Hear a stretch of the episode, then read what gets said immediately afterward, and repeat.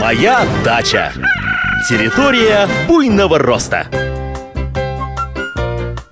Здравствуйте, здравствуйте! В эфире информационно-познавательная, садово-огородная и цветочно-декоративная программа «Моя дача».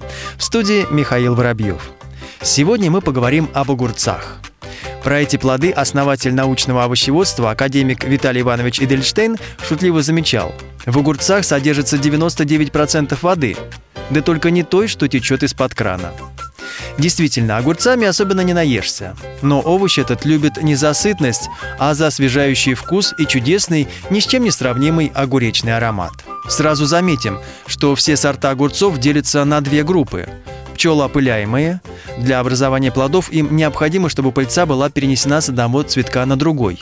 И партенокарпические. Им опыление не требуется. Соответственно, пчелоопыляемые сорта выращивают в открытом грунте, а партенокарпические подходят для возделывания в теплицах или в домашних условиях. Правда, знатоки утверждают, что плоды, которые образовались в результате опыления, более ароматные и вкусные, но эти отличия только знатоки могут уловить.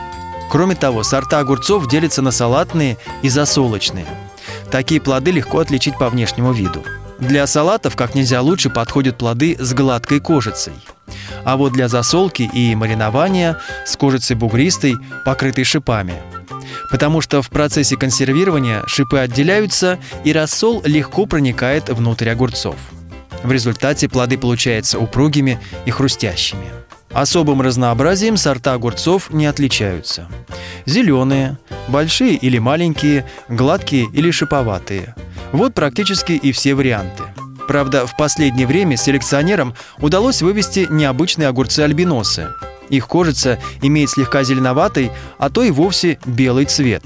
Например, такие сорта, как блондин и белый ангел – эти плоды удобно собирать в темное время суток, потому что они хорошо заметны на фоне зеленой листвы. Но, впрочем, на этом их преимущество перед зелеными собратьями заканчивается. Родина огурцов – тропические леса Индии. Поэтому они могут расти в условиях небольшого затенения. Растения очень требовательны к плодородию почвы – для получения большого количества вкусных плодов на грядку нужно внести перепревший навоз или компост в количестве 1-2 ведра на квадратный метр.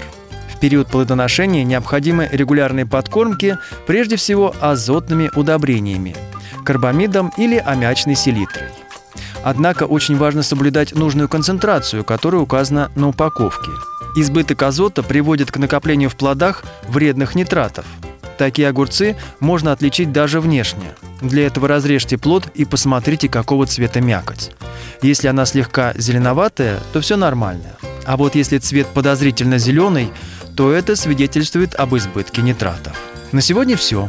Работайте с удовольствием, отдыхайте активно, и да пребудут с вами высокие урожаи. Моя дача. Территория буйного роста.